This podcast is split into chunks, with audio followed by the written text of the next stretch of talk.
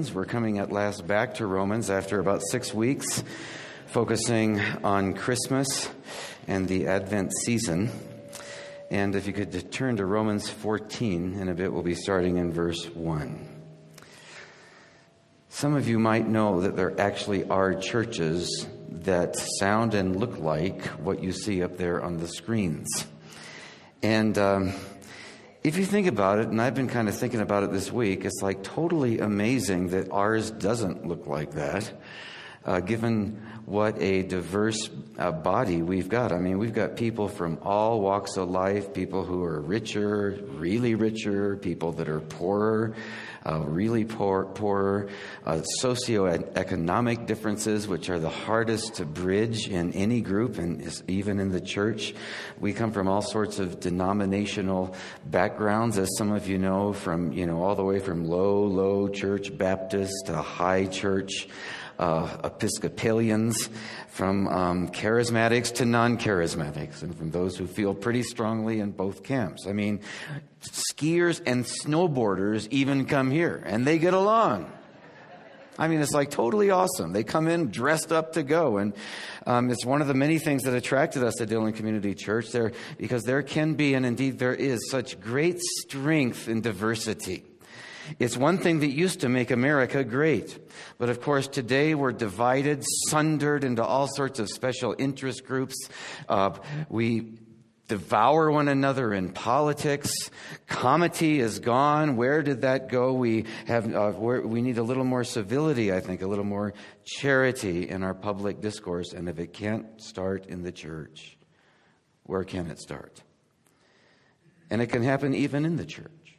In fact, we're going to see that James says, You bite and devour one another.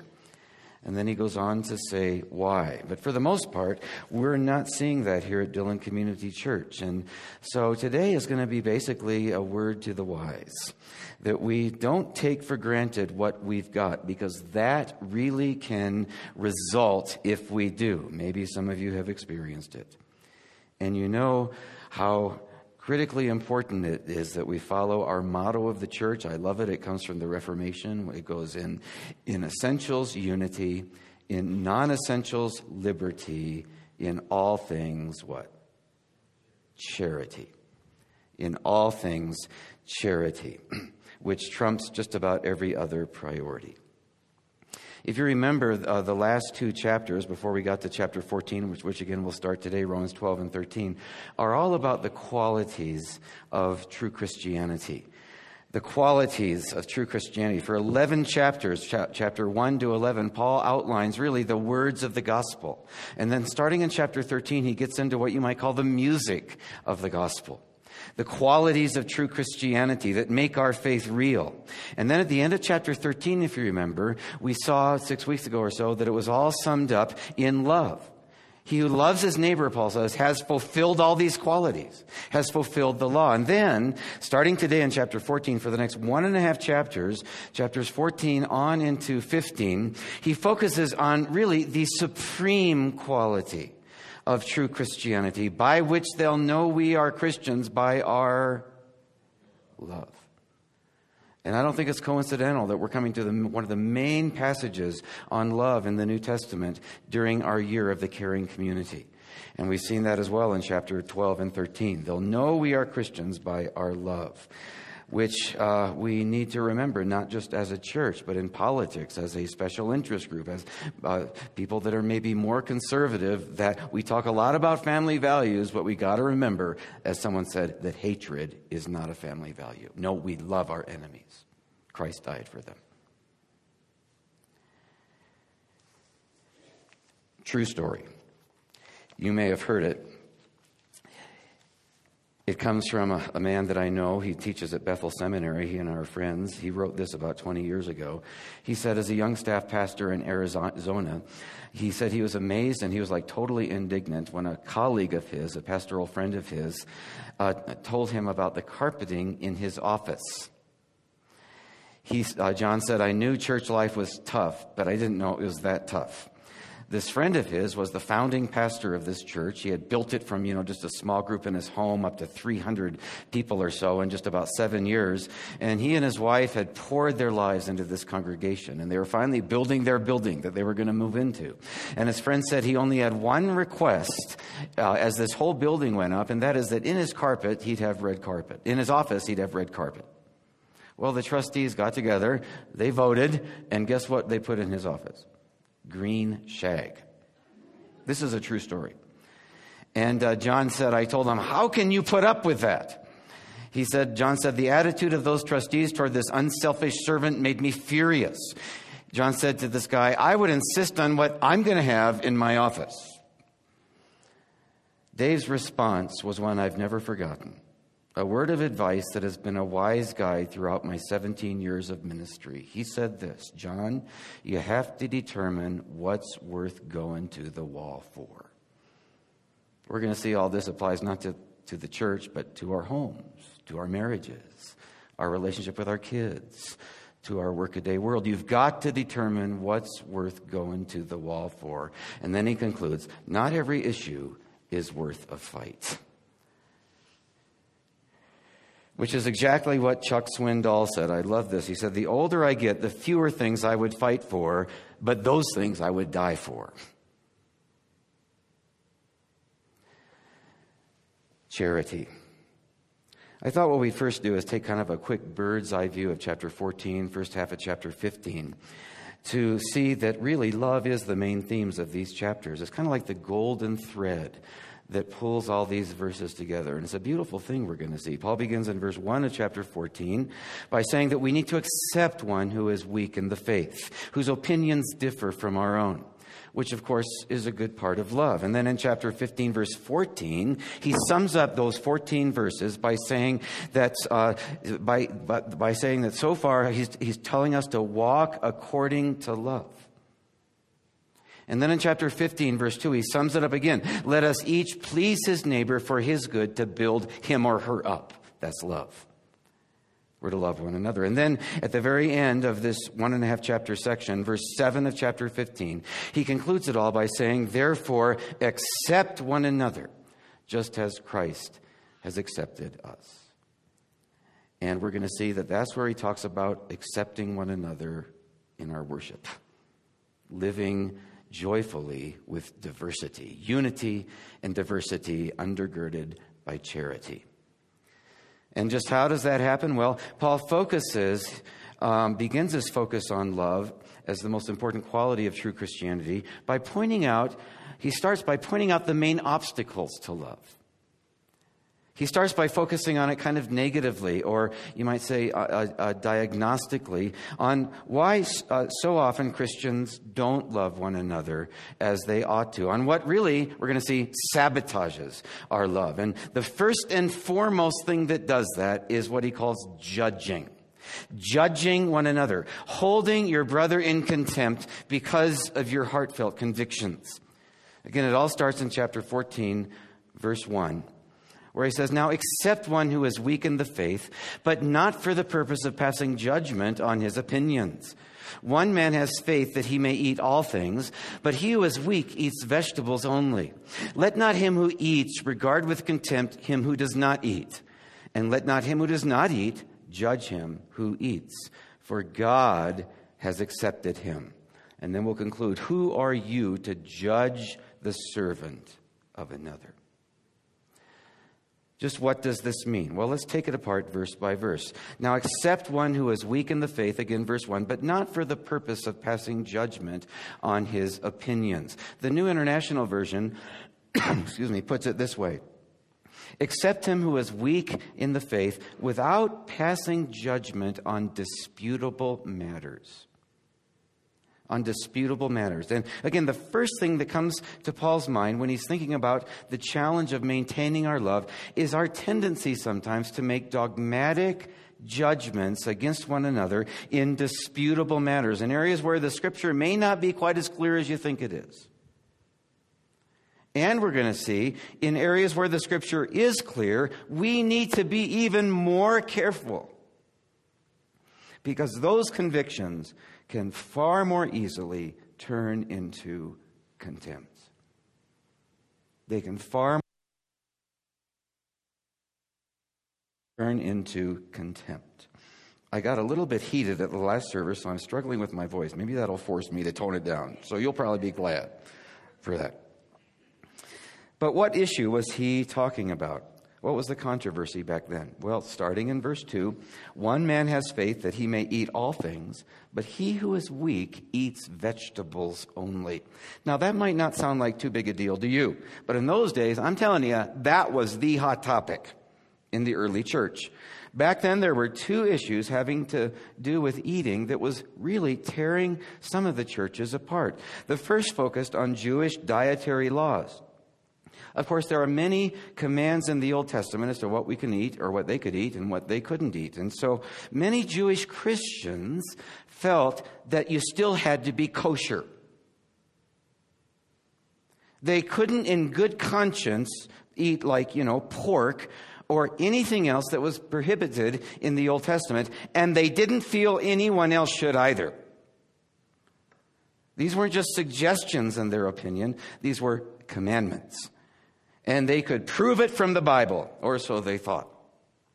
Paul says that these people were weak in faith because Christ had taught that all foods, if you remember, are now clean. But it seems that their religious tradition which is an issue in the church down through the centuries, their religious tradition hindered their ability really to hear Christ's teaching. So they kind of explained it away. You might say they had an immature conscience, or really, I guess it was kind of an out of date conscience.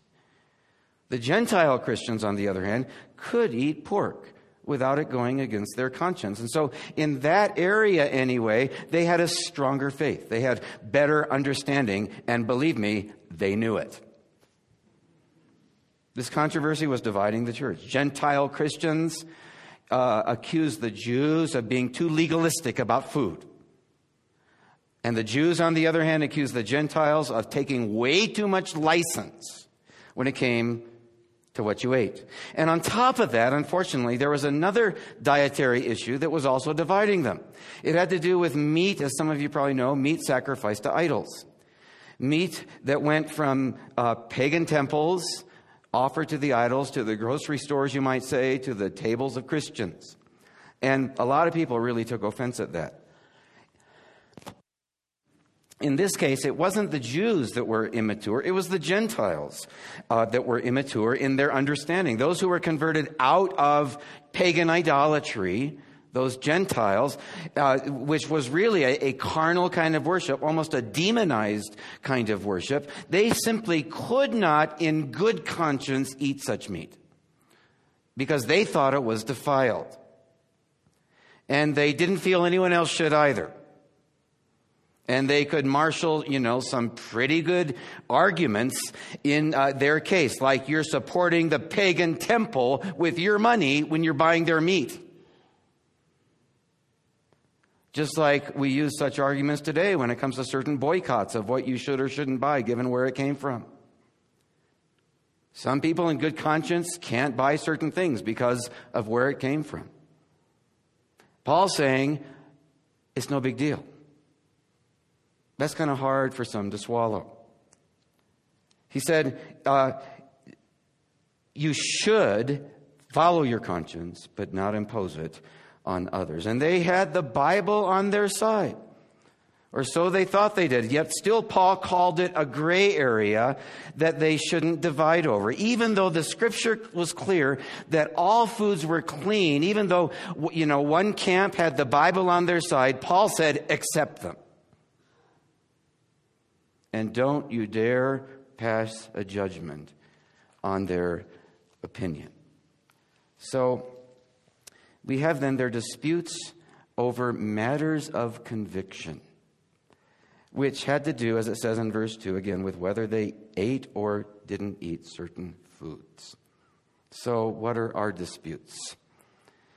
Well, I thought it might be smart today to start kind of, you know, at a safe distance and warm ourselves up to it.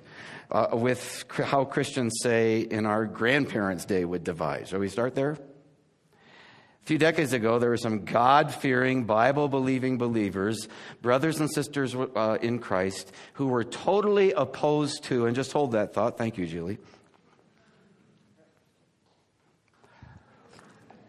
Way to go. They were totally opposed to, and not, you might not believe this, but it was true as dividing churches, listening to the radio. Now, why would you think that they would feel that's an unbiblical thing to do? Well, the Bible is clear, even to Christian radio, because the Bible says Satan is the prince of the power of the air. Right? Uh, isn't that, I mean, take the Bible literally now, don't explain it away. Don't do that on me. So anything, it's a corollary, and this is a direct application of that clear teaching. Anything that travels through the air has been defiled by Satan. Kind of like meat sacrificed to idols that goes through the temple. Back in another day, back in the Victorian era in England, there were two very famous preachers, one whose name was Charles Haddon Spurgeon. Probably most of you remember him.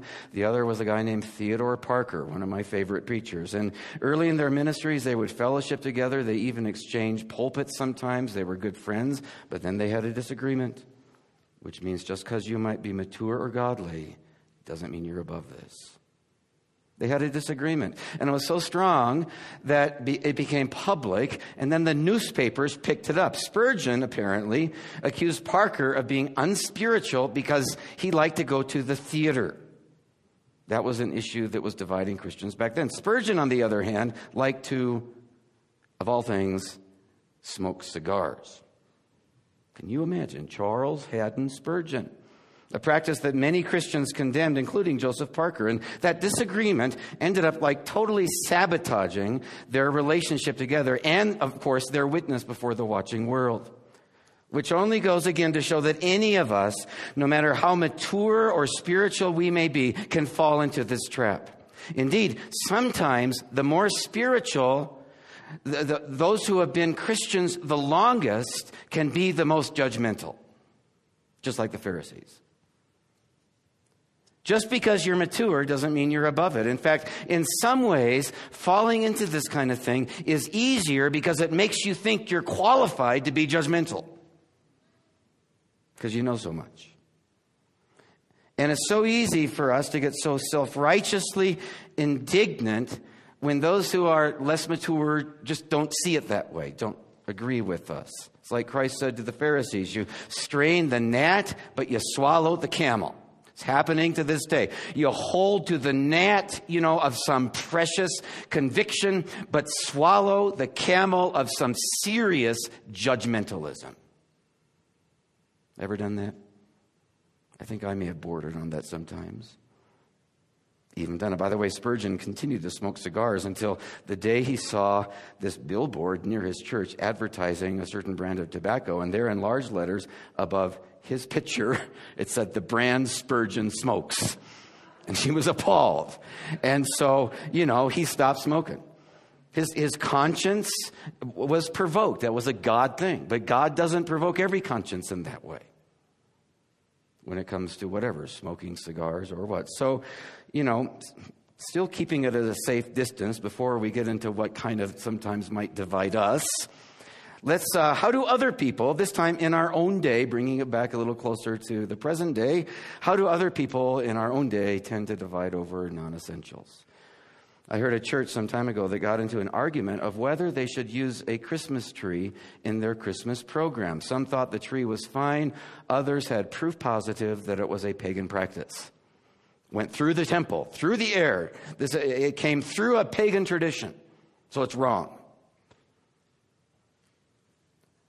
One day, apparently, one group would go in and drag it out the next day, another group would go in and drag it back in, and they literally got into fistfights over this, and then in court, and of course, the whole thing played out for all that it was worth in the media. Kind of reminds me of what Cromwell said. Oliver Cromwell, remember him way back when, in the 17th century? The, um, he said to the Scottish Presbyterians of his day, they were very rigid, they were very right, they were very godly, a lot of them were. Um, they, uh, who they thought were so mature and wise. But he said, at one point in some conflict, he said, I beseech you by the bowels of Christ, think it possible that you might be mistaken. Has anyone ever had to say that to you? it's like Peter Marshall prayed. He was a chaplain of the Senate way back when. And, uh, uh, and I love this. He said, he, he, one of his daily prayers was this Lord, where we are wrong, make us willing to change. And where we are right, make us easy to live with. Is your husband kind of hard to live with sometime? Or is you as a wife, are you hard to live with because you're so convinced that he's wrong or whatever. This kind of thing applies to all our relationships, being a caring community at home, at church, or wherever. So let's get the rubber on the road a little bit more. What does this look like? What does it look like when you're easy to live with, when you accept one who is uh, weak in the faith. How do we apply this? Well, even if you are right and they are wrong, and even if you can prove it in the Bible, and even if you think you have the whole of church history on your side, still, maybe give them some time. Give them some space. Leave room for maybe God to convict, convict them. After all, how long did it take you? How long did it take you to come to that conviction? Did someone snap their fingers and there you were? Probably not. No, no one can work, you know, on everything there is to work on in the Christian life and on becoming more mature at the same time, right? It's like, duh, yeah, okay. Well, no one can know everything they need to know about Christianity, have all the convictions that they should have all at once. So, who are you with your husband or wife or kid or here at church with some issue? Who are you to presume that this is what God wants them to work on right now? That's playing God. So you don't just, you know, write them off or go off in a huff just because they don't see the light in this particular area that's so important to you.